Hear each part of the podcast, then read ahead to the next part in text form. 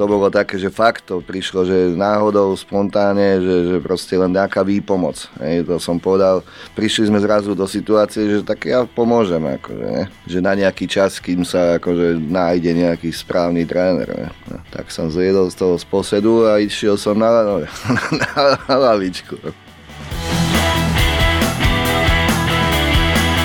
Tento podcast a komplexné spravodajstvo z domáceho a svetového športu vám prináša sportnet.sk.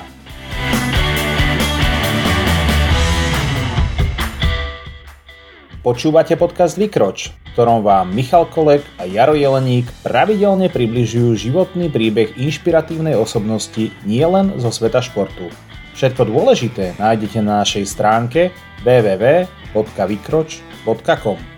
Ak sa vám náš podcast páči, šírte ho ďalej, veľmi nám tým pomôžete.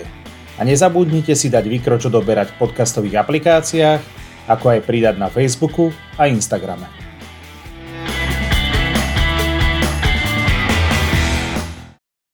Ahojte priatelia, vitajte pri počúvaní rozhovoru s vynikajúcim hokejovým útočníkom, ktorý je od roku 2014 váženým členom Siene slávy slovenského hokeja, ale vyrastol a žiaril ešte v Československu.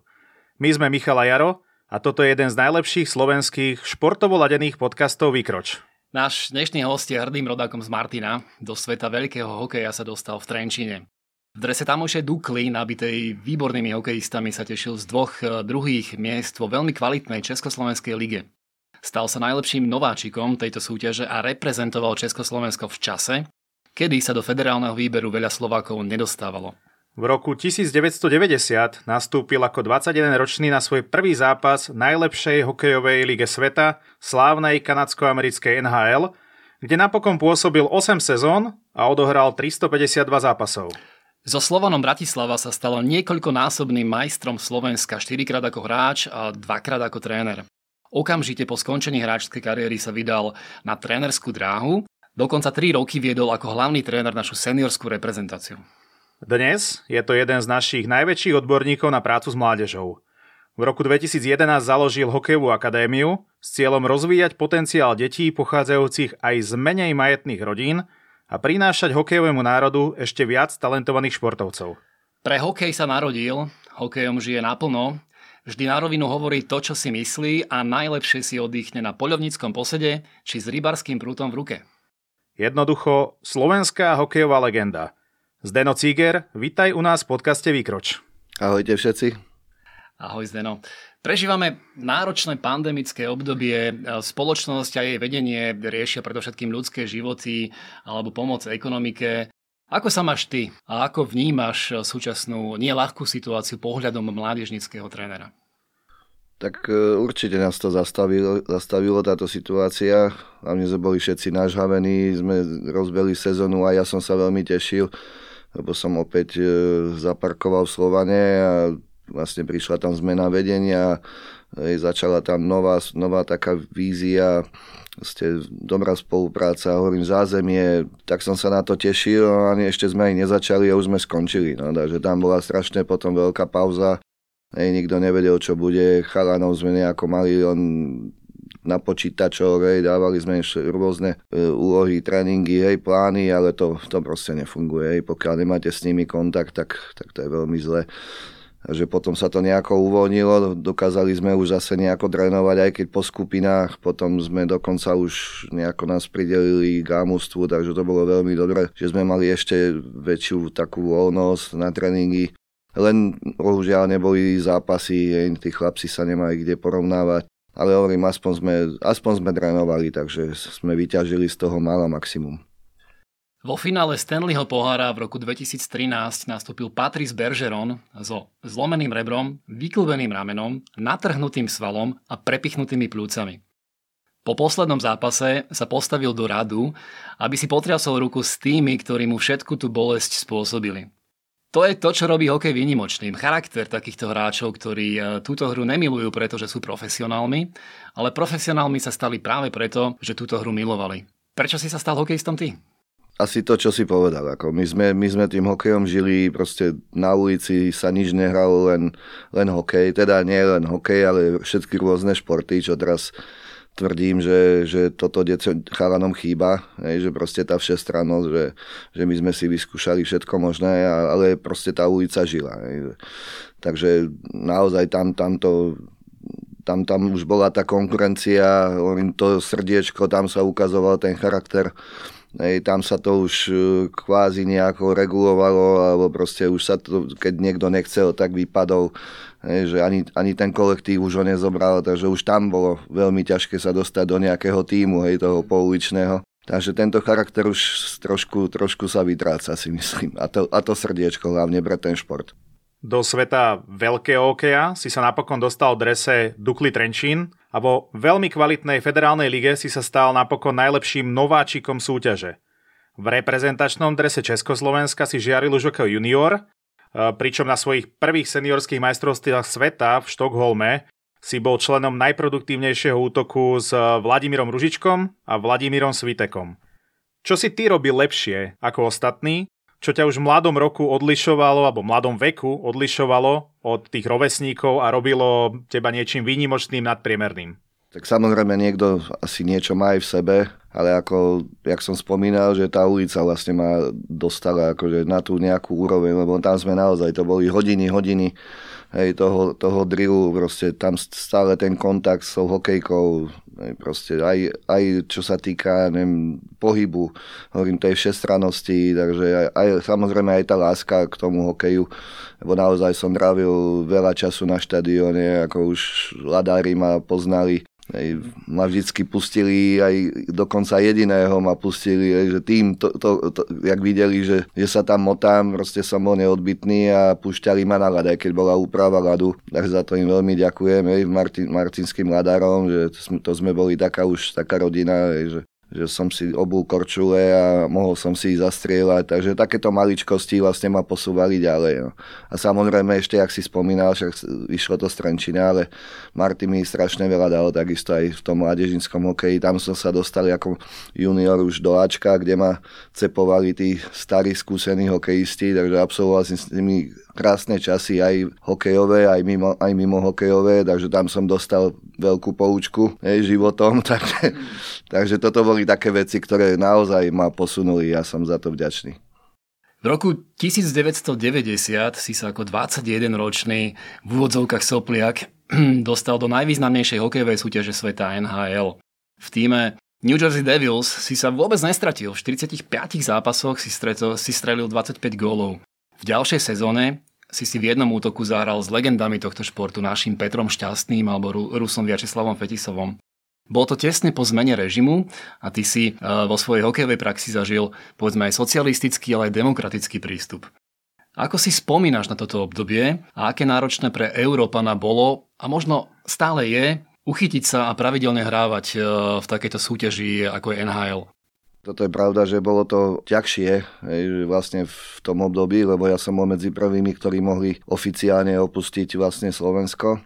Lebo už pred dvomi rokmi už tam chodili agenti, skauti, už, už ma tam lákali, že aby som tam ostal, to sme hrali myslím, že v Anchorage, majstrovstva sveta, tam myslím, že aj nejakí ruskí hokejisti tam ostali, čo ja som povedal v žiadnom prípade, že Proste toto nebolo nejaké moje, že opustiť e, krajinu, rodinu, priateľov, e, že s pocitom, že sa tam nemôžete vrátiť, lebo však vtedy sa to nedalo. Takže, takže a som bol veľmi rád, že som počkal ešte tých pár rokov a sa to celé tak prirodzene uvoľnilo a vlastne mohol som ísť oficiálne. Takže a tá, to bola veľmi dobrá skúsenosť, takže to, čo hovorí, že tie mená, čo človek vtedy zažil, hej, to už, keď, keď som prišiel aj na majstrovstvo sveta ešte 88 v Štokholme, čo boli moje prvé seniorské, keď hráte proti takým menám, tam Larionov, Krutov, Makarov, hej, že, e, všetky švédsky hokejisti, ktorí boli, ja neviem, o 18 rokov starší odo mňa niektorí, hej, to, boli, to boli také mená, že to boli naozaj veľká škola, takže fantázia. Myslíš si, že dnes je pre Európana ťažšie sa dostať do NHL, ako bolo vtedy? Alebo vtedy to bolo niečo ťažšie s ohľadom na režim? Vlastne vtedy sme vlastne začali tú tému, to som asi nedopovedal. Vlastne keď som tam prišiel v 90. tak ešte tam nebolo toľko Európanov. Takže o to si myslím, že to bolo ťažšie, lebo tí tí kanadsko-americkí hokejisti ani tréneri proste neboli na to naučení. Hej. Oni nás brali vtedy naozaj, že im, že im bereme robotu a proste ten Európan, keď sa tam postavil na ten ľad, tak to bola polovačka pomaly. to, to si pamätám príbeh, čo vždycky to nezabudnem. Niekde sme hrali v Minnesote, ešte rozhodca aj nehodil buli, už postavil sa jeden taký fúzatý obranca, Ludvík sa volal, také typické americké meno. Hovorím, veľké nohy, krvavé oči, ne? Proste začal mi nadávať, hej, nechcem škaredo hovoriť, aby však deti to nemusia počuť, ale tak proste ma, hej, že ma zabije, tý Európan jeden, hoď, hej, a sekol ma tak po nohe, že som mesiac ne, nevedel chodiť. Aj odumrela mi noha, nejaký nerv. Aj proste to bolo niečo neskutočné. A takisto, keď sa stalo, že náhodou som sa zrazil s niekým a on spadol, aj 15 tisíc ľudí a to ste si nevedeli predstaviť, jak ma tam naháňali. Aj, že to bolo vtedy, človek si musel zvyknúť na to, že musel mať oči všade Hej, aby vás neprešiel nejaký, nejaký kamión, som, ja mm. tomu hovorím. Takže, ale to ma posunulo ďalej, ako naozaj sa človek naučí proste byť v strehu a vidieť aj, aj za seba. Svoje najlepšie roky v NHL si prežil v týme Edmonton Oilers. Stal si sa dokonca najlepším strelcom olejárov v jednej sezóne s 31 gólmi. Získal si aj e, krásnu cenu Unsung Hero, tzv. neviditeľný hrdina, ktorou e, olejári odmenujú hráča s najväčším zápalom pre hru, rešpektom a preukázanou tvrdou prácou v prospech týmu. Škoda, že práve v čase, kedy e, sa tebe takto darilo, týmu sa moc nedarilo a opakovane sa nevedel dostať e, do play-off. Fanúšikovia Oilers na svojich diskusných fórach doteraz spomínajú, že jedným z mála svetiel v týchto temných časoch pre klub bol strelecký nadaný slovenský krydelník Zdeno Ciger. Vtedajší manažér klubu Glenn Sutter ti po tvojej 70-bodovej sezóne ponúkol niekoľko ročnú lukratívnu zmluvu. Ty si toto množstvo peňazí odmietol a rozhodol si sa pre návrat e, na Slovensko do klubu Slovan Bratislava. Čo sa udialo? Mal si všetkého plné zuby, chýbali ti slovenské halušky, slovenské rybníky a lesy, alebo si nevedel, čo s tými peniazmi budeš robiť? A tak v tej dobe to, ako boli to naozaj veľké peniaze, a samozrejme tam nešlo mi nikdy len o peniaze. Takže zase akože Edmonton, keď ma môžem porovnávať s tými druhými klubmi, kde som, kde som pôsobil, tak to bolo naozaj radosť rade. Ale samozrejme, pokiaľ mi dajú priestor, mali, mali sme dobrú partiu, bolo to pre, mladé mužstvo, preto sme aj trošku v tých e, finálnych fázach, aj v tým, proste o ten postup do toho play-off nejako nevedeli sa dostať. Takže, ale hovorím, bolo to mladé mužstvo, veľmi dobrý kolektív, takže mali sme tam naozaj veľa, veľa, veľa pekných, pekných e, zážitkov. A hovorím, cítil som sa tam veľmi dobre. Aj to, aj to prostredie, ten, ten Edmonton mal svoju tradíciu vďaka tým menám, aj vďaka tým výsledkom, čo sa tam, čo sa tam, zaž, čo tam zažili.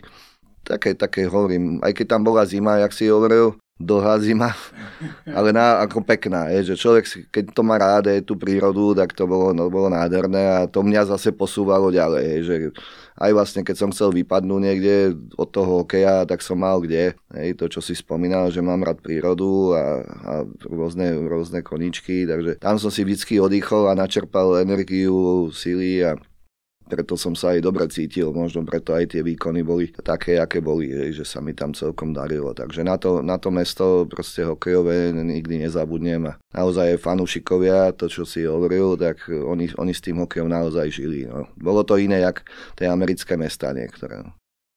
To je známe o Kanade, že tam tí fanúšikovia, tým, že je to tradičná hokejová krajina, sú náročnejší. Niekedy sa tam aj hráčovi môže ťažšie hrať, keď je, keď je pod takým tlakom.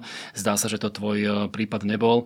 Ja sa ale teda vrátim, čo bol teda ten motív na návrat e, na Slovensko?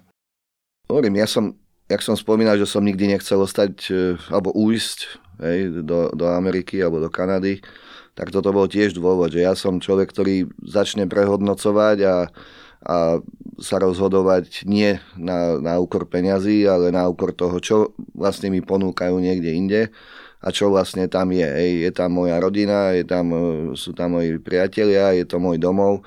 Ej, a toto si myslím, že boli také, také rozhodujúce veci. Ej, že tie peniaze zase neboli až taký, nebol tam až nejaký veľký rozdiel, lebo samozrejme e, mal som nejakú ponuku aj tu, A keď to porovnávate samozrejme aj s, s nejakými, hej, keď zaplatíte si tam všetky veci, dáne, dáne hej, tam vlastne máte o polovicu, hej, hneď idete na polovicu. Hej, takže tu som doma, tu som dostal proste nejaké zázemie. Samozrejme, nikdy sa tie podmienky nevyrovnali NHL na Slovensku, hej, ani, ani v Európe, preto tam všetci samozrejme idú za tý, sú tam najlepšie podmienky. Ale proste tak som sa aj rozhodol, takže ja, ja, tomu, ja to nikdy neutujem a hovorím, zažil som potom aj v, v, na Slovensku proste pekné hokejové chvíle, kde som mohol niečo aj odovzdať aj, aj, aj mladým hokejistom. Takže toto také jedno s druhým. Hej, som sa rozhodoval. Ne, ne, ja poviem pravdu, keď som mal ísť do Ameriky, išiel som tam naozaj, že vyskúšať, lebo je to naozaj, také veci sa neodmietajú, ale postupom času som tam tiež zažil veľa negatívnych vecí, a, a mne sa to nepáčilo. Ja by som si tam nevedel predstaviť žiť, takže preto som sa vždy rozhodoval, že, že nie kvôli peniazom, ale tak, jak sa cítim, jak tá situácia vlastne sa vyvinula. Takže pre mňa je veľmi dôležité, aby som mal čas, veľa času na lade, aby som bol spokojný hej, aj hokejovo, aj, aj životne, takže preto také rozhodnutia prišli. Napokon si sa však do NHL ešte raz vrátil. Vrátil si sa, rozhodol si sa pre návrat pred sezónou 2001-2002. Bol to opäť Glenn Sater, teraz už ako manažér eh, New Yorkských Rangers, kto ti ponúkol zaujímavý kontrakt. Počas sezóny si napriek vysokej produktivite bol napokon vymenený na Floridu do Tampa Bay, ktorú viedol tvoj a nielen tvoj v úhozovkách obľúbený John Totorella. Kvôli zdravotným problémom si napokon eh, hokejovú kariéru aj prerušil. Ako teda s odstupom času hodnotíš ten svoj návrat do NHL?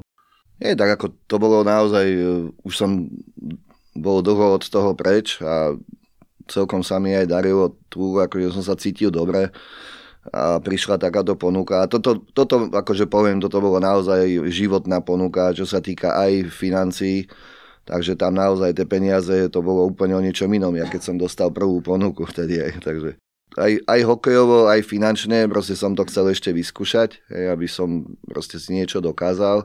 A samozrejme aj, aj čo sa týka zabezpečenia. Ale hovorím, nešlo to, nešlo to tým smerom už. Proste v takom veku, už som mal myslím, že 31 rokov, hej, už človek keď zažije kopu vecí a, a presne kvôli Glenovi Sejdrovi som, lebo tam bola vlastne celá pomaly aj tréneri, aj generálny manažer boli z Edmontonu, mal som ešte ďalšie dve ponuky a tej som sa nerozhodol správne. Akože, akože ten celý, hovorím, New York, veľké mesto, čo mne nevyhovuje, hneď 11. septembra padli dvojičky, hneď na prvý, ja neviem, testovanie, čo sme mali, zača- začali sme training camp. Proste celé sa to vtedy nejako rútilo zlým, zlým smerom. Ale napriek tomu tá sezóna pre mňa začala veľmi dobre, len, len to ja vždycky tvrdím. Proste zlé rozhodnutie, lebo tam bolo strašne veľa, veľa hviezd. Hej, že jak, ja neviem, Lindros, Messier tam hral ešte, Brian Leach, proste, hej, to, keď si pozriete tú zostavu, vtedy boli tam aj dobrí hokejisti českí, myslím, že Dvožák, Nedveď, Hej, však sme hrali aj nejaké zápasy spolu, len oni vás vtedy nepustili, hej, že proste ani im sa ani tak nedarilo, však my sme hrali veľmi dobre. Ja som myslím, že mal 10 zápasov, 10 bodov, hej, ani som nehral, nemal som taký ice time, jak by som si predstavoval, hej, na presilovky sa nedostanete, lebo hovorím, to, boli, to bolo hviezdne mužstvo a takisto, jak je, jak je, a či je to Slovan Bratislava, Sparta Praha, proste New York Rangers, hej, to sú mesta, proste, kde je do, tiež taký väčší tlak. A samozrejme tí hráči boli aj dobre zaplatení, takže boli určite viacej tlačení. No, takže preto sa rozhodli ma aj vtedy vymeniť môjmu priateľovi Johnovi. Johnovi. a, a najhoršie je to, že to, čo vždy tvrdím, že keď si niečo oblúbite, lebo lebo tá tampa mi aj sadla. Hej, že proste už v tom veku, keď si poviete, no idete do takéhoto prostredia, kde je nádherné kopu možností, hrá sa tam hokej, zarobíte slušné peniaze a príde takýto sek, hej, že proste vás tam niekto bude sekať, hej, robiť vám zo života peklo a hovorím, vtedy som tam prišiel o strašné peniaze a musel som ísť, lebo už som sa bál sám o seba aj o druhých. Už som bol dosť, dosť, dosť nervózny. Ako na poslednom zápase, keď e, prišli moji rodičia do Tampy, čo v živote pomaly nikde neboli a tak ďaleko a on ma nechal sedieť aj napriek tomu, tak som sa počas zápasu zodvihol a som povedal, že končím. Ako to ja proste toto tolerovať nebudem. Takže také výčitky, že ja neviem, dostali sme gól, ani som pri tom góle nebol, na videu to všetci videli a on ma proste sekal, že povedal mi, že som si tam prišiel zarobiť peniaze, Ej, ja čo od malička žijem hokejom, Ej, to je pre mňa dôležité, podstatné a proste takto mi dával najavo, že jak mám rád. Takže... Tak e, peniaze nie sú všetko a sú aj dôležitejšie veci v živote. Tak. Skúsme preladiť na reprezentačnú a pozitívnejšiu tému. V drese Slovenska si odohral 5 majstrovstiev sveta. Máš doma bronz z 2003 v Helsinkách. Zúčastnil si sa aj na Svetovom pohári v 96. a Olympiade v 98. Za Slovensko si odohral viac než 100 zápasov a zaznamenal 34 gólov. Reprezentácia krajiny, ktorá ťa vychovala, bola a bude vždy pre teba cťou a prioritou. A ak som hovoril, že poďme na tú pozitívnu nôtu, čo je tá najkrajšia spomienka na slovenskú reprezentačnú kariéru, na, na čo si spomínaš? Tak ja myslím, že bolo veľmi dôležité vlastne po tom rozdelení, jak nás šupli do toho C, aj B sme museli absolvovať. C som nebol, lebo som musel byť vtedy v Amerike, vtedy ma ne, neuvoľnili, ale B bolo si myslím, že veľmi, veľmi pekný taký, taký alebo veľký krok Hej, vlastne, čo si všetci želali, aby sme sa na, vrátili naspäť. Hej, čo sa už moc nespomína, samozrejme spomínajú sa viacej tie medaile, ale akože toto si myslím, že všetci tí hráči, ktorí to absolvovali, to sme boli tiež pod dosť veľkým tlakom a naozaj celý národ to, to, to očakával, teda chcel to a našťastie sa nám to podarilo, aj keď to nebolo jednoduché, ono to tak vypadalo, že je to nejaká samozrejmosť, ale tam stačí, že zaváhate jeden zápas a Konkurencia relatívne veľká, veľa sovietských tímov, Lotyšsko, Kazachstán. Tam... Však to, že to boli, to, to vlastne to, hej, aj tí Rusi. Stále to boli Rusi. Hej, to, to ten ruský hokej sa nedá, nedá len tak jednoducho podceniť a, a musíte vždy očakávať, že môže prísť problém. Takže to som bol veľmi, veľmi šťastný, teda jak všetci, si myslím, že celý národ a mali sme, myslím, že to bol taký celkom pekný zážitok hokejový, čo sa týka Slovensko, Slovenska, hej, že sme sa dostali zase naspäť do tej, do tej A skupiny. Oslavy v centre Bratislave boli náležité potom? No, to bolo zaujímavé, lebo my sme už vlastne, ak sme, myslím, že porazili Lotyšov, my sme potom ešte mali hrať na druhý deň, alebo neviem, sme hrali ešte nejaký zápas, ktorý sme akože, aj keby sme ho prehrali, to neviem, či sme hrali s Rumunmi, alebo s nejaký, to bol taký super, ktorý No a myslím, že už tam už všetci tak oslavovali, že keď nás videli tí, tí, tí, tí, to mužstvo, super, super, keď nás videl prísť na lat, tak sme vypadali veľmi zaujímavo. Ale ako našťastie, hovorím, sa to všetko podarilo, tam ako už by sa, nema, sa nemohlo nič stať. Hej, takže tie oslavy už boli dosť zavčasu a, a hovorím, a potom samozrejme ešte, ešte väčšie, hej, tak to bolo, vtedy to vybuchlo, samozrejme ľudia, je to nadšenie, tá atmosféra. Doma sa hralo? To bolo doma, no tak to bolo neskutočné, takže ako na to si spomínam veľmi rád.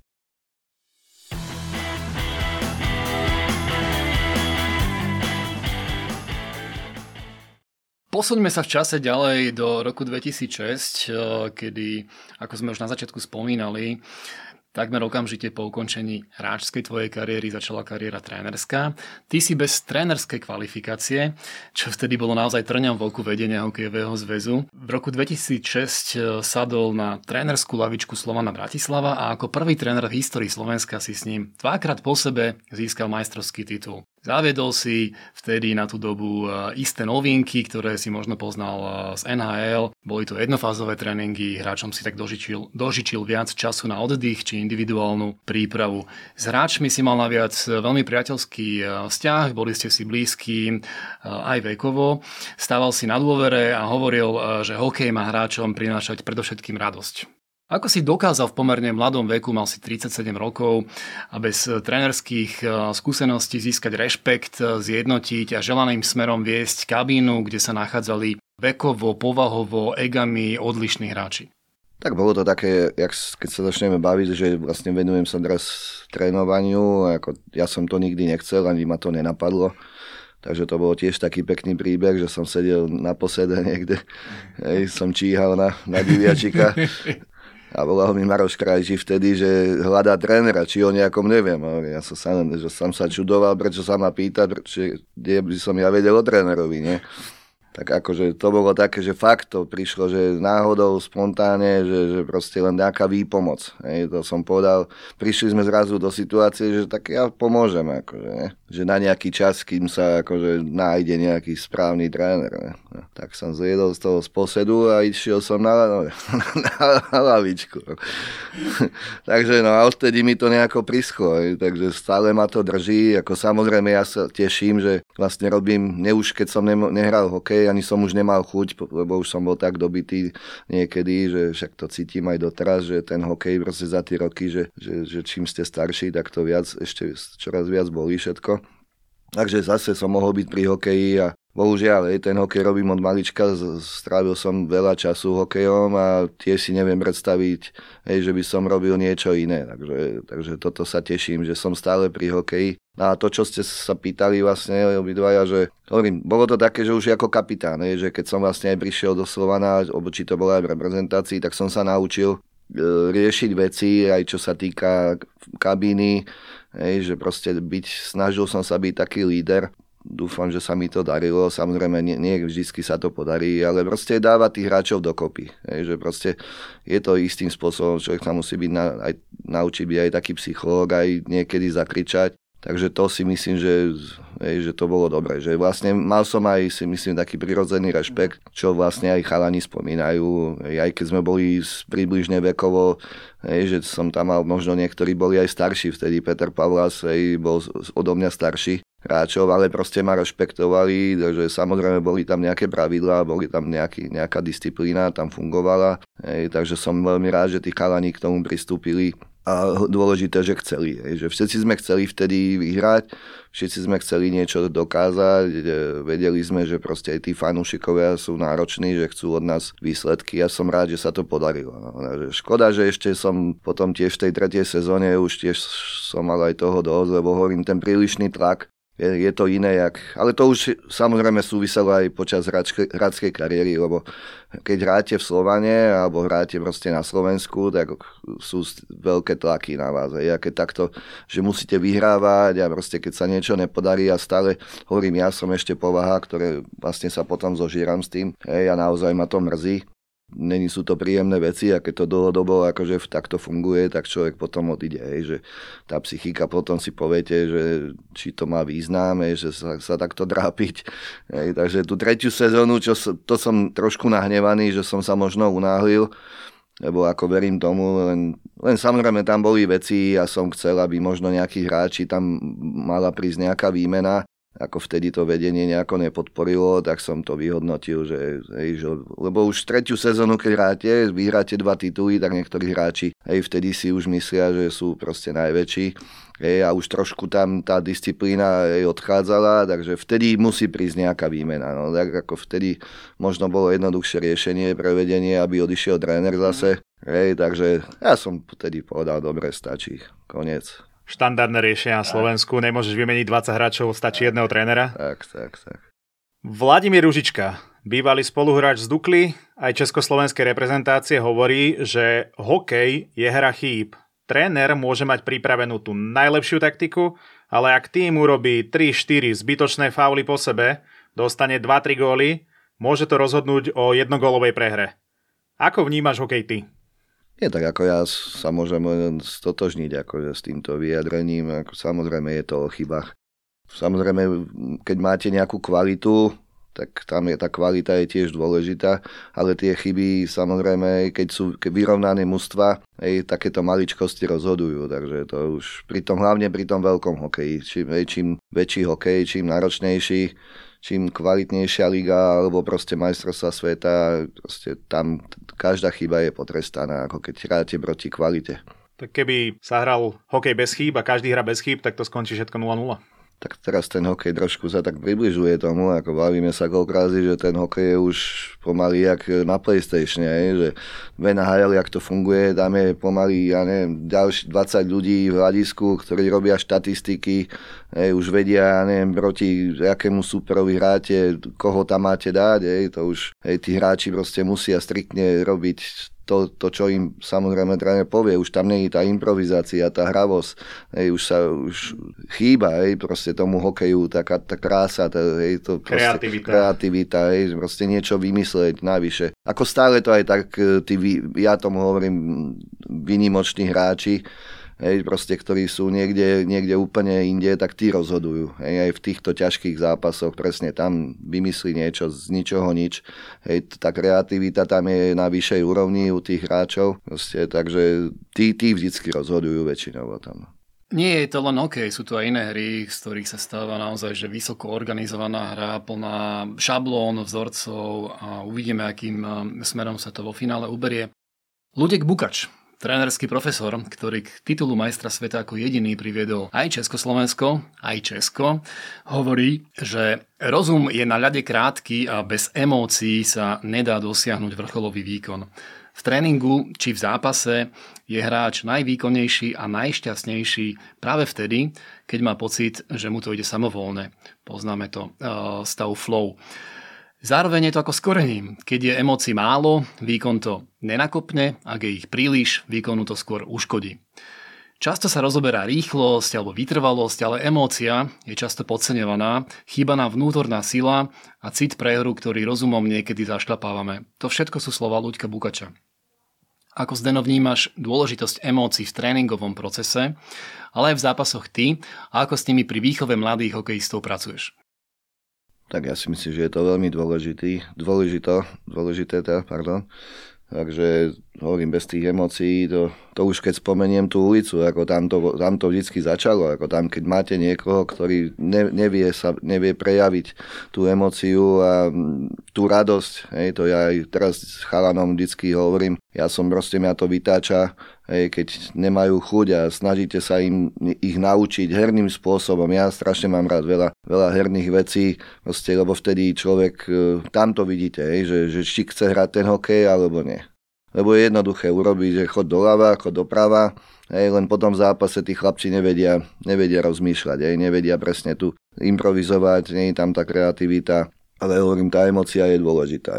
A to vidíte presne, keď im hodíš puk na, na tréningu a hrajte. Hej. Tam sa ukáže proste, ktorý, hej, kto hrá s radosťou, ktorý proste má to srdiečko pre ten hokej a chce niečo, chce niečo ukázať, chce niečo dosiahnuť. A tam sa to aj ukáže, že, že zrazu si niečo dovolí, zrazu niečo niečo urobí také, čo za normálnych okolností, proste keď je aj keď je pod tlakom, keď je v strese, že, že, že vtedy sa to nedá. Takže, a naozaj aj v tých zápasoch tí chlapci musí, musí ja hovorím hokej, alebo zápas je sviatok, hej, kde, kde naozaj každý musí, musí, musí hrať s chuťou a s radosťou. Takže, a vtedy prídu aj nejaké výsledky. Samozrejme, keď ste nejakým tréningom hej, sa niečo naučili, takže tam to celé, celé viete ukázať. Máme rôzne typy hráčov. Niektorí excelujú na tréningoch, ale hodíte ho do zápasu a v úvodzovkách nevie spracovať púk prihrať. Naopak sú takí, ktorí v tréningu sa zdajú priemerní, ale sú to tzv. tie zápasové typy hráčov, že ich hodíš do zápasu a sú pomaly lepšie ako majstri sveta. Prečo tí hráči, ktorí sú super na tréningoch, zlyhávajú v tých ostrých zápasoch? Je to v hlave, je to v mentalite alebo v čom?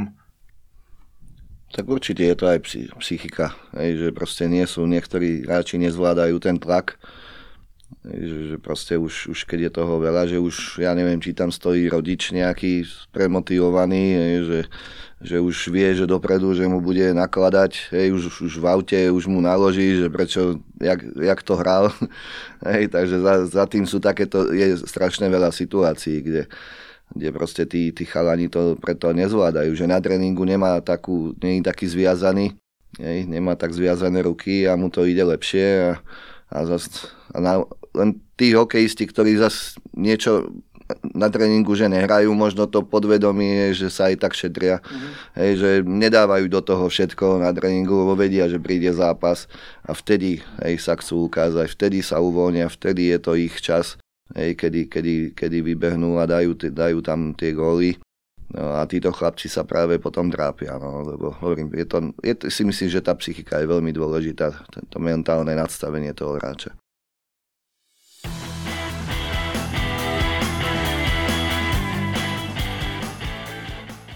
Ty si mohol žiť kľudným životom a pohodlným životom bývalého profesionálneho športovca, kúpiť si drahé auto, venovať sa rodine a svojim záľubám. Na dôchodok si však neodišiel a v roku 2011 si založil vlastnú neziskovú hokejovú akadémiu Zdena Cigera s cieľom rozvíjať potenciál detí a prinášať hokeju viac talentovaných športovcov. Čo bolo 10 rokov dozadu motivom na vznik akadémie a čo ťa 10 rokov jej existencie naučilo? Tiež to bolo také, také spontánne, to prišlo tak, že aj s manželkou sme sa bavili, bola tam nejaká možnosť, e, že bola jedna nadácia, ktorá nám to vedela, vedela nám s tým pomôcť. Takže sme to rozbehli, dokonca však sme mali aj nejaký, na umelom lade sme to robili, čo bolo niečo tiež také špecifické, niečo iné ale samozrejme, nebolo to zase o nejakých veľkých peniazoch a chceli sme teda, aj moja filozofia bola, jak som vlastne ja začínal hrať hokej, že som dostal veľkú pomoc, hej, vždycky, že bolo to také dostupnejšie, veľa ľudí mi pomáhalo, takže že chcel som teda, aj čo sa bavíme dlhé roky s, s, s kolegami, s kamarátmi, proste, jak to upadalo pomaly, že vlastne uh, hokej mohli hrať len, len tí bohatí, Hej, že, že proste tie chudobnejšie rodiny aj mali problém. Hej, že aj čo sa týka logistiky, aj čo sa týka finančný, finančného zabezpečenia, platiť nejaké poplatky, proste aj celý ten hokej, kúpiť si hokejový výstroj. Takže preto sme sa rozhodli, že skúsime to teda takto, že pomôcť, pomôcť nejakým chalanom. No, takže sme vtedy urobili taký výber alebo teda sme dali na stránku, že, že, že, že hľadáme teda takéto, takéto deti, tak sa nejakí prihlásili, no a išli sme do boja. No. Tiež som nečakal, čo sa, čo sa udeje, že akým smerom sa to bude uberať a ono to zrazu je, presne je to asi koľko, 10 rokov? Mm-hmm. 10 rokov to je. 10 rokov, no, takže akože naozaj sme jednu, myslím si, že tam bolo, neviem počet presne, ale dosť chlapcov sa tam vystriedalo, niektorí ostali, tešíme sa z toho ešte, že, že, že koľky sa dostanú ešte vyššie. Takže hovorím, niečo sa naučili. Samozrejme, my to, my to stále bereme, že to není, tá akadémia není robí, robí so špičkovými hokejistami, je, čo samozrejme by som si želal, je, že vyberete tých najlepších a, a tý, tým sa venujete. Takže, ale aj hovorím, som rád, že tí chalani hlavne niečo robili, dostali nejaké návyky športové, aj, aj do života niečo, učili sa samostatnosti, lebo však e, veľa z nich aj u nás bývalo na akadémii takže dostali aj také kvázi rodinné zázemie a hovorím, mohli, dostali šancu vlastne hrať hokej. No, tak hovorím, niektorí, ale taký prirodzený odpad tam samozrejme vždy je. Niečo ostalo, niektorí chalani ešte stále bojujú, tak uh, uvidíme, že čo, sa, čo z toho vznikne. No už je to teraz ťažšie, ako poviem brádu, že teraz, jak som začal so Slovanom, tak už moc chalanov teraz neberem, lebo samozrejme už ani, už ani financie sa nedajú zohnať. Ešte teraz neviem, či je to kvôli teda tej pandémii. Hej, samozrejme, každý sa na to vyhovára, ale ako všetko to padá, hej, že, že proste sponzory, všetké hej, nad, nadácie, proste peniaze na to zohnať je už problém. Takže poviem pravdu, že neviem, že či to ešte, či to ešte udržím, ako dlho, takže bude to čoraz, čoraz ťažšie. Možno ešte jednou otázkou by som eh, sa chcel pristaviť pri tej akadémie. Akadémie zakladá aj náš hokejový zväz za štátne peniaze. Absolútne je odlišná štartovacia čiara teda od tej tvojej. Ty si akadémiu zakladal najmä s cieľom vytvárať podmienky pre deti z menej majetných eh, rodín a neprichádzať tak o talenty eh, z tejto skupiny. Vlastnou iniciatívou podporuješ veľmi peknú myšlienku, nie je dôležité, odkiaľ pochádzaš, ale kam smeruješ. Možno by si nám mohol približiť, eh, akým, akými zásadami sa v akadémii riadite. Či venujete eh, dôraz aj na vzdelávanie týchto detí a aké výzvy eh, možno prináša práca s takýmito deťmi? Tak ešte vlastne môžem doplniť. Výhoda bola to, že už tam vlastne boli rodiny aj, vlastne, aj tí, ktorí maj, majú problém aj finančný ale boli tam už aj rodiny, ktoré, ktoré nemali problém s peniazmi. Hej. Takže už tam vlastne vznikla taká skupina ľudí, kde my už sme sa Hej, oni sa vlastne boli dobrý kolektív, samozrejme tam bola disciplína, ja sa veľmi teším, že sme naučili už niekoľko rokov dozadu, že aby zbytočne nechodili na tréningy, nerozptýlovali tých tie deti, aby si oni, aby sa venovali sami, aj svojim veciam, svojim záležitostiam, svojim koničkom, ale proste a tí rodičia nám dali tú dôveru a aj sami pochopili, čo na celom Slovensku bol veľký problém, že všade každý povie, že sa to nedá. Hej, tak ja som sa tešil, že vlastne u nás sa to podarilo a že, že tí rodičia vlastne to pochopili, že je to dobrá vec. Hej, že tie deti musia aj, aj na tréningoch Hej, hej, vlastne keď príde na ten zápas ten rodič a, a bude samozrejme musí byť slušný, tiež sme mali takých rodičov, ktorí boli premotivovaní niekedy, hej, robili tam cirkus, nadávali, mm-hmm. hej, takže toto boli také základné veci. Samozrejme dbali sme aj e, na školu, nepo, nikdy sme ne, nepovedali deťom, že nechoďte do školy, sme komunikovali sme, však školy boli, ak máme akadémiu na, na Drieňovej, takže tam boli, decka chodili do škôl na okolí, Hej, takže bola tam komunikácia aj s, aj s triednymi učiteľkami, aj s riaditeľmi. Keď bol nejaký problém, samozrejme aj to sa vyskytlo. Každé dieťa je iné. Hej, mali sme takých, že čo sme ani o nich nevedeli, aj čo sa týka školy, dobre v škole, chovanie, disciplína nad tréningom, mali sme tam chlapcov hej, z záhorákov, ktorí sú tam ešte stále a to je proste väčší problém. Divoká krv. Hej, to riešite také veci, že, hej, že to proste k tomu, tomu patrí. Hej. No, ťažko je ich učiť, alebo nútiť, že aj, však aj to sme skúšali, ale že proste aj škola je dôležitá. No, niekto to proste má v sebe tiež a niekto nie. To je to jak s tým športom. No, takže bohužiaľ. No, takže bol to veľký boj, ale mali sme veľa chlapcov aj máme teda, ktorí máme jedného teraz vo Fínsku, hej, ktorý, proste teraz nám robí veľkú radosť, vypadá, že, že proste bu- mohlo by byť z neho niečo, tak sa tešíme, hovorím, aspoň z toho mála, keď, keď e, sa dostane jeden vysoko niekde, to je jedno kde, len proste nech nám urobí radosť a na, kde, kde príde, takže, takže tešíme sa. Niekoľkoročný rekord e, v najmladšom strelcovi Slovenskej extralige nedávno prekonal Dalibor Dvorský, mal 15 rokov, asi 232 dní, prekonal rekord Mariana Gáborika. Tento Dalibor od 9 rokov žije a hokejovo vyrasta vo Švedsku. Čo si myslíš, Deno, je dôležité pre mladého hráča, aby už v takomto mladom veku odišiel mimo nášho hokejového prostredia, alebo sa dá uh, hráč e, vychovať aj v našom prostredí, hráč svetových parametrov? Samozrejme, my s tým bojujeme teraz ako tréneri, však veľa sa o tom hovorí, aj teraz sme mali nejaké trénerské sedenie a bavíme sa o tom, že čo s takými hráčmi, lebo však samozrejme my sa snažíme vytvoriť podmienky, ne? len bohužiaľ teraz je to tak nastavené, že veľa rodičov, ktorí majú tie peniaze, tak už v mladom veku posielajú ich proste Švédsko, Fínsko alebo do Ameriky aj niektorí Takže ťažko, no vytvorila sa taká bublina, si myslím, že, že, tí, že tí ľudia tomu neveria, že tu sa dá proste vychovať, jak to kedysi bolo. Hej, neboli také možnosti sa dostať do zahraničia. A to je to, že tá kvalita, keď odchádza teraz e, do zahraničia, tak tu nás samozrejme ubúda, hej, že tá konkurencia proste taká není, proste má samozrejme aj tie, tie súťaže sú není tak kvalitné, takže to bola vtedy obrovská výhoda, že vtedy neodchádzali tí hráči von, lebo nemohli a, ostávalo to všetko tu, takže z toho sa dalo vtedy vybrať, ako sa aj tie podmienky sa dali samozrejme nadstaviť.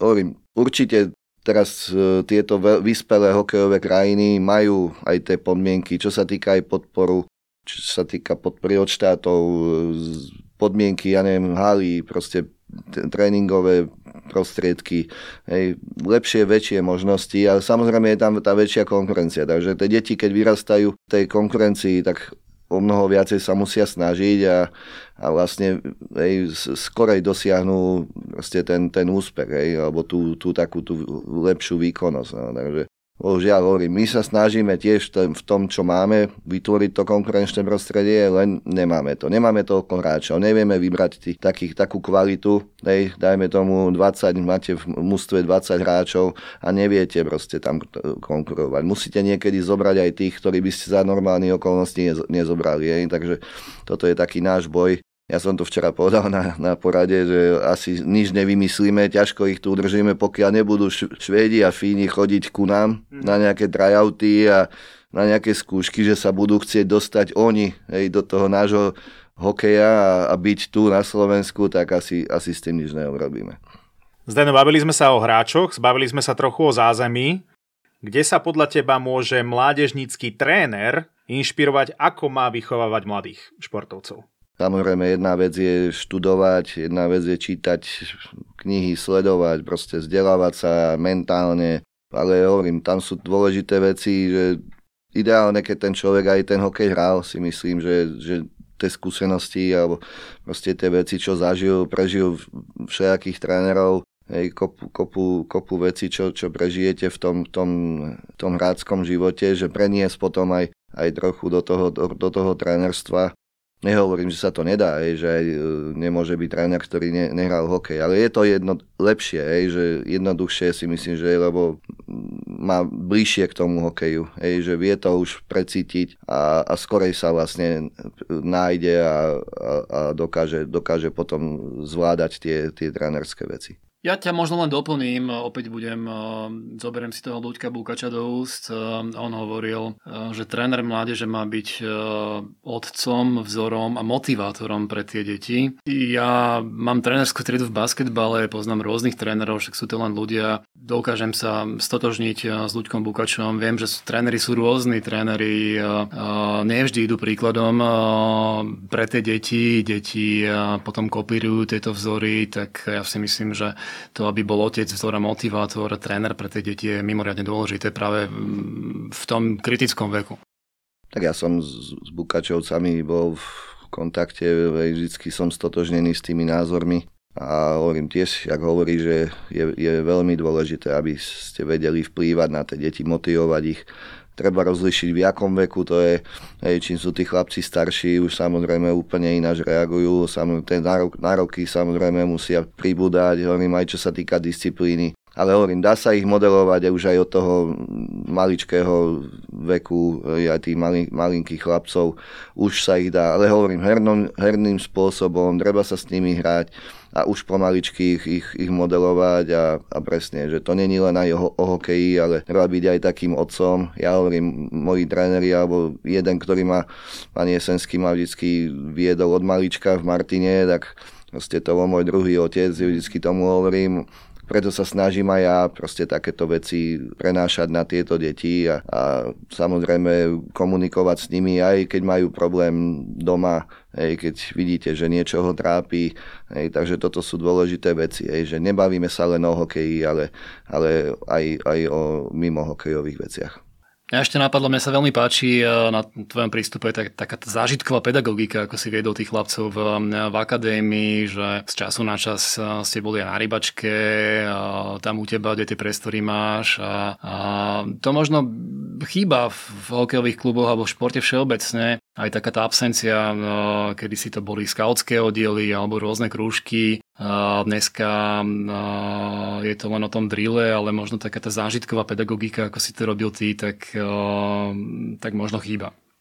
Nie, tak tam človek musí si myslím, že čím viacej času trávi s tými, s tými chalanmi aj mimo hokeja, že, že im ukáže aj inú cestu. Takže to je tiež niečo, aby, aby toto im dá niečo do života, že ich niečo naučí, aj kopu zážitkov, aj dobrá partia vtedy vznikne. Hej, samozrejme je to náročné, lebo už ak ich máte niekde zobrať, tak tých divočákov niekedy, hej, keď sa vám to rozletí niekde a idete ešte niekde, napríklad, však ako hovorí sme, samozrejme sme mali taký, takú tradíciu, chodili sme k vode, musíte dávať pozor, hej, že aby sa niečo nestalo, takže tá zodpovednosť samozrejme je tam, ale hovorím, odstupom času fakt veľmi rád na to spomínam, ešte máme fotky, ak boli úplne maličky a zrazu už sú to dospelí chalani niektorí, že proste keď, keď to niekedy si pozriem, tak, tak je to pekné, že to je úsmevy na tvári a taká tá bezstarostnosť, že, že to, bolo, to bolo super. No. sme hra, sa hrajkali kvázi tak, že aj ten hokej ináč, že, že to bolo proste také, že nemali sme žiadne ambície,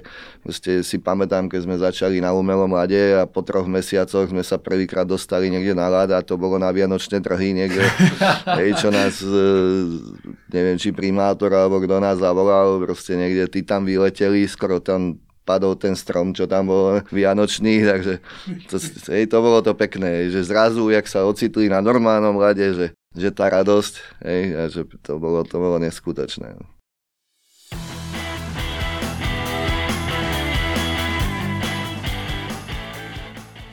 Sme v poslednej tretine exhibičného zápasu s bývalým vynikajúcim hokejovým útočníkom, dnes mládežnickým trénerom Denom Cigerom, ktorý mal na ľade prezývku Kladivo. So svojou kariérou som spokojný. Som šťastný zo všetkého, čo som dokázal. Uviedol Zdeno Ciger pri príležitosti uvedenia do Siene slávy hokejového Slovana Bratislava v roku 2007. Hovorí sa, že úspešný muž zaspáva spokojný a budí sa netrpezlivý. Považuješ sám seba aj dnes za spokojného a šťastného muža? Není dôvod, akože by som bol nespokojný. Samozrejme, vždy poviem, že človek by mohol žiť aj, že aj, že aj lepšie, ale hovorím, musí byť spokojný s tým, čo, s tým, čo, čo má a čo, čo dosiahol, lebo samozrejme mohlo to byť aj horšie, mohlo to byť úplne ináč, takže hovorím, ja som stále spokojný s tým, nerozmýšľam nad tým, čo by som mohol ešte lepšie urobiť. Proste teším sa z maličkosti a, a to, je, to je pre mňa podstatné. Aké dobré návyky si si počas športovej kariéry či kariéry v rámci svojej hokejovej akadémie nadobudol, ktoré ťa prípadne robia efektívnejším aj v normálnom, klasickom, bežnom živote a vedel by si prípadne odporučiť aj e, ďalším našim poslucháčom? To si myslím, že to je veľmi individuálne, že každý sme nejaký. Ja hovorím tiež, som, keď som bol soplák, ne, že tiež som neposlúchal, tiež som robil, robil som zle, tiež som sa mohol lepšie učiť.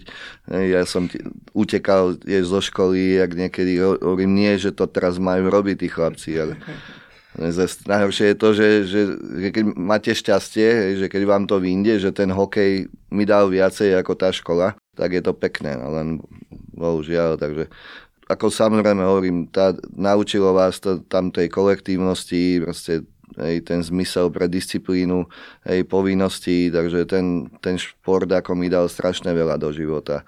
Hej, stretol som strašne veľa ľudí, čo ma teší, že toľko zážitkov, cestoval som po svete, vytvoril som si nejaké zázemie, hej, že, že proste životné, takže to si myslím, že to je, len je, je to strašne, hovorím, ťažko sa to dá nadirigovať, ťažko sa dá povedať niekomu, že robte to takto, Hej, každý si myslím, že sa má prejaviť sám a to, čo má v sebe, to, čo cíti a ísť si za tým. Takže jedného dňa veriť tomu, že sa, že sa to podarí.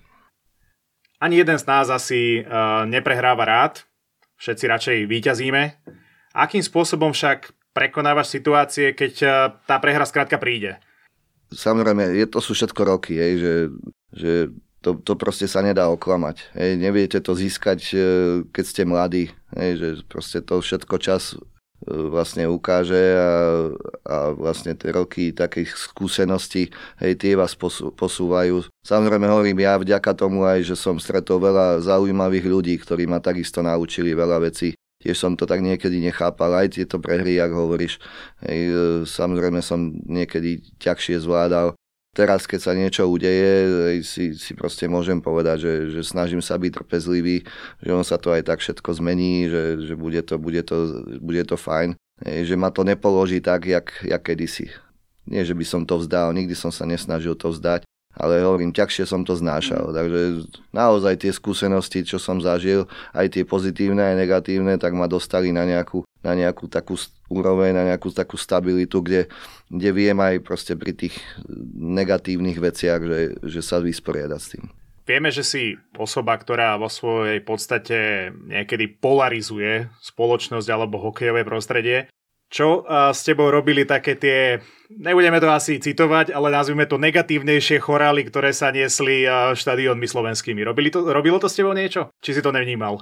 Mm, tak možno, že som vypadal, že nie, ale určite to nikoho, nikoho neteší. A hlavne potom, keď sa bavíme o nejakej histórii, že čo človek prežil, že čo tomu hokeju sa snažil dať aj tým fanúšikom a všetko a zrazu prídete na nejaký štadión a naozaj tie vulgárne prejavy niektorých a pritom ich potom stretnete niekde po, po zápase a vypýta si od vás autogram a bude vám vyprávať, aký, hej, aký ste skvelí, takže, hej, ale tak samozrejme, oni, tí sa, to sú mladí ľudia, ktorí sa nechajú strhnúť proste nejakými bláznami, ale hovorím, aj tak som to, aj dodnes to nepochopím, že jak je to možné, hej, že proste samozrejme, že ľudia boli tam nejaké možno mediálne chyby sa stali, kde som vlastne išiel do Slovana, nešiel som do Martina, nešiel som do Drenčina, ale dal som prednosť Slovanu a odtedy to tak išlo. Hej, že, hej, nikdy som si ne, nepomyslel, že skončím Slovane, ale bohužiaľ ten život hokejový je taký, hej, že tí ľudia to nepochopili, ťažko im vysvetľovať aj v médiách, že,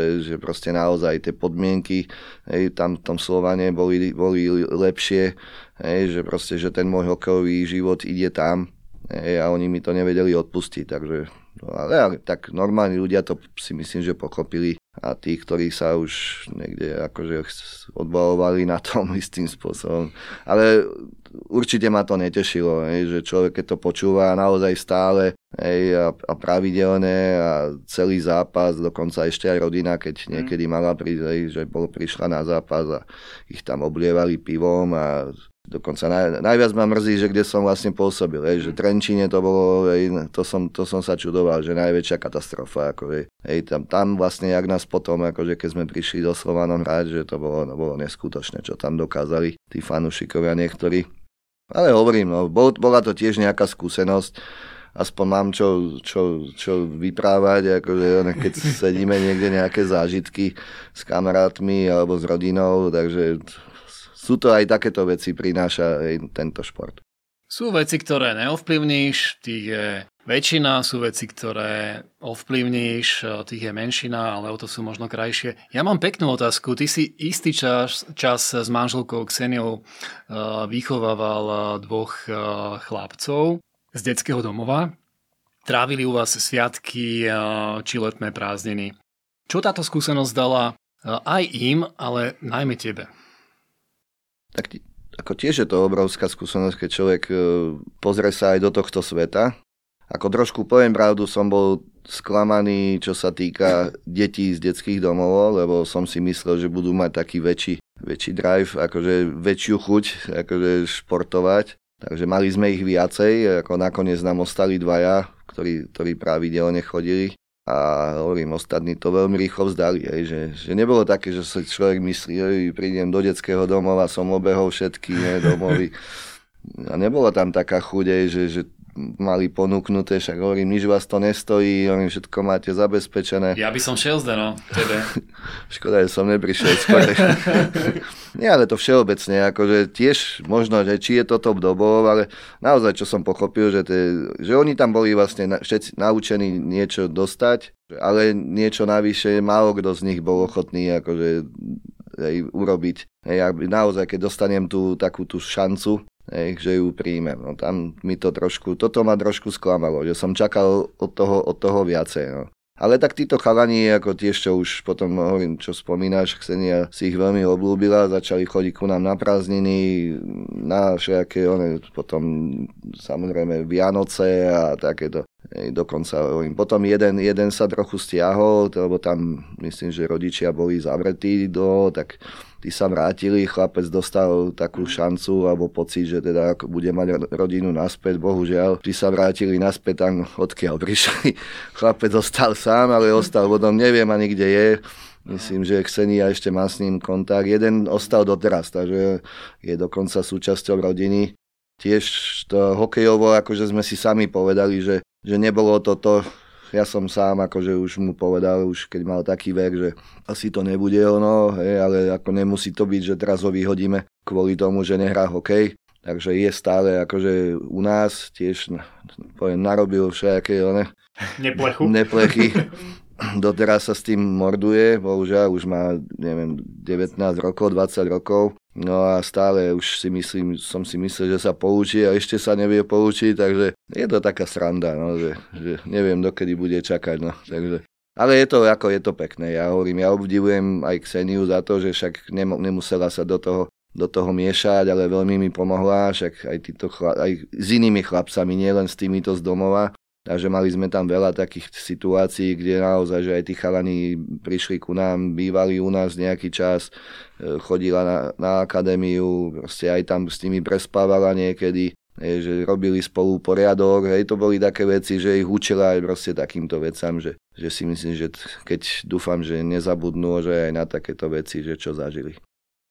Je to určite z môjho pohľadu veľmi, veľmi pekný čin, to, že sa takýchto aktivitám venuješ tvojou vášňou sú lovecké aktivity v prírode, či už je to poľovníctvo alebo rybárstvo.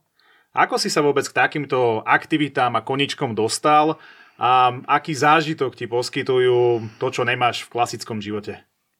Tak to tiež asi berem to tak prirodzene, lebo však to sme automaticky od malička som v tom žil. Ej, otec, dedo, proste brat môj, ej, to sme akože žili v lese, chodili sme ešte aj s maminou Na chaty, proste, kde, tat, kde tatko nás brával na polovnícke chaty, kde boli všetké akcie polovnícke. Hovorím, samozrejme, vždy tam bola aj nejaká voda, nejaký potok. E, babku sme mali na dedine, kde vlastne otec, kde bol otec, otec bol odtiaľ. Takže tam som chodil na prázdniny, tam bola rieka Turies, kde sme chodili pytlačiť, že, že to proste, kde je voda. Mňa voda ma lákala, les ma lákal. Proste to bolo také prirodzené veci, je, že sme išli chytať ryby, išli sme na polovačku a asi to tak ostalo, že toto, toto je pre mňa taký, taká náplň, hej, alebo taký relax, hej, od, vlastne od tých životných vecí, od tých stresov a od tých povinností, hej, že človek radšej vypadne hej, týmto smerom. Ja si neviem predstaviť, hej, že niečo iné. Takže ja keď mám čas a voľno a mám možnosti, tak, tak e, takéto veci ma vždycky, vždycky proste privedú do takého kľudu a veľmi mi to pomáha k môjmu životu. Vieš si aj svoje úlovky sám spracovať do podoby nejakého chutného jedla?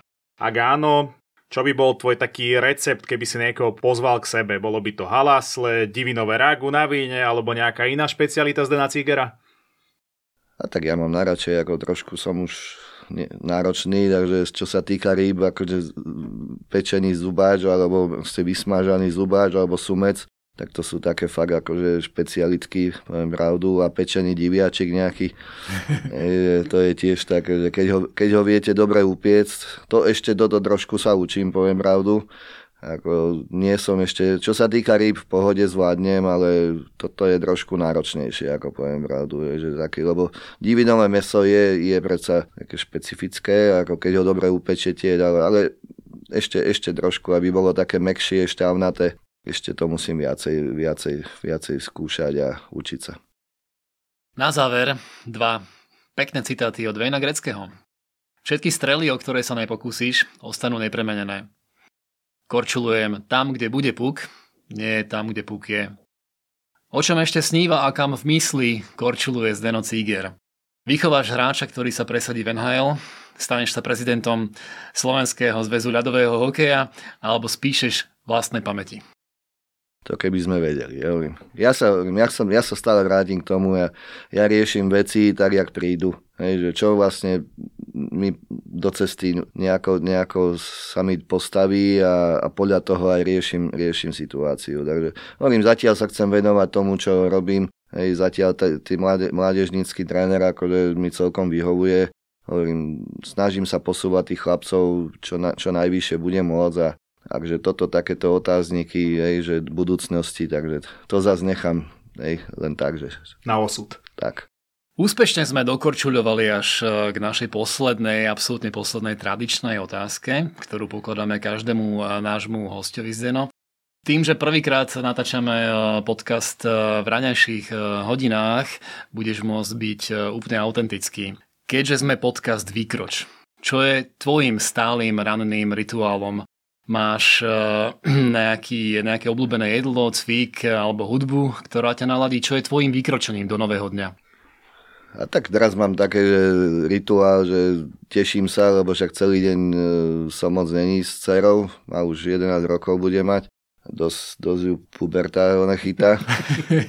Takže aj sa teším, to, že je vlastne čo, čo najviac času trávi vonku. Má, našla si kamošov, kamošky, Hej, takže ju moc nevidím, keď prídem večer, tak až vtedy sa vidíme a ráno ju veziem do školy. Tak aj keby som nemusel, lebo však môže chodiť autobusom, bývame v Rusovcach, ale toto je taký ten rituál, že sa teším, že ma zobudí ráno, aj keď sa mi krázy nechce. Ale ako samozrejme to je radosť, hej, že keď aspoň môžem byť s ňou aspoň tú dobu, kým mu do, doveziem, samozrejme, hej, toto aj prináša ten, ten hokej, hej, ten šport. Hej, že vlastne veľa času hlavne v, te, v tom čase, kde by ste mohli byť s rodinou, tak, tak to musíte obetovať. A, takže tak, takýto teraz rituál mám a samozrejme potom sa teším, že už je teplo a keď môžem chodiť na bicykli aj do, do roboty, alebo teda na tréningy, hej, sadnem na tú hrádzu, keď je slniečko, keď už konečne nebude fúkať aj vietor, lebo fučí každý deň. Takže už taká tá prílišná záťaž mi už, už poviem pravdu, že keď som trénoval, tak mi to nevadilo, bral som to ako tréning navyše, ale ale toto hovorím, keď slniečko svieti a môžem ísť na bicykli, kde nemusím, nemusím jazdiť autom, takže toto je teraz pre mňa také, také, také, také fajn. Predsa len ešte jedna po poslednej otázke, jedna otázka. Spomínal si, že teda máš 11-ročnú dceru aktuálne, si poľovník, frajeri sa musia mať trochu na pozore. Na to, keď začne chodiť s nejakým frajerom, tak kúpiš novú pištol alebo použiješ jednu z tých, čo máš? No, sám čakám, ako už sa toho bojím draz, hovorím, v takomto mladom veku, že čo všetko už teraz, čo, je, čo, má, čo má ona v hlave. Takže, ale hovorím, teším sa, že aj ona má naozaj má, mala vzťah od malička, so mnou chodila na vodu, hej, už proste chytala ryby, vedie, vedie pomenovať všetky ryby, čo, čo, čo, čo chytíme, alebo čo sú vo vode. Takže začil, zažila kopu zážitkov, aj keď jej diviaci na, pred bicykel vyskočili aj v noci, keď sme išli domov. Ej, že, že proste bolo to také, také zážitky zažila, že tým, že chodila do tej prírody, tak dúfam, že jej to ostane, tak hovorím, jak som aj ja od malička vlastne žil v tej prírode, že si myslím, že je dobré mať vzťah tej, tej zvieratám, proste k tej prírode a, a samozrejme aj keď trošku tá puberta prinesie nejaké, nejaké iné veci, takže si vždy na to spomenie. Takže aj koľko aj s partičkou príde k vode a už vidím, že, že, že, že strávia aj tam nejaký čas. Dámy a páni, to hovorí Zdeno Ciger, bývalý vynikajúci hokejový útočník, ktorý o našej hokejovej budúcnosti nielen pekne hovorí, ale najmä ju aj aktívne tvorí. Zdeno, nech je tvoj životný príbeh inšpiráciou pre všetkých našich poslucháčov. Ďakujeme pekne za rozhovor, prajeme ti veľa vnútornej sily, pohody, aktívneho optimizmu a nech sa naďalej bavíš všetkým tým, čomu sa venuješ. Ďakujem aj ja všetkým.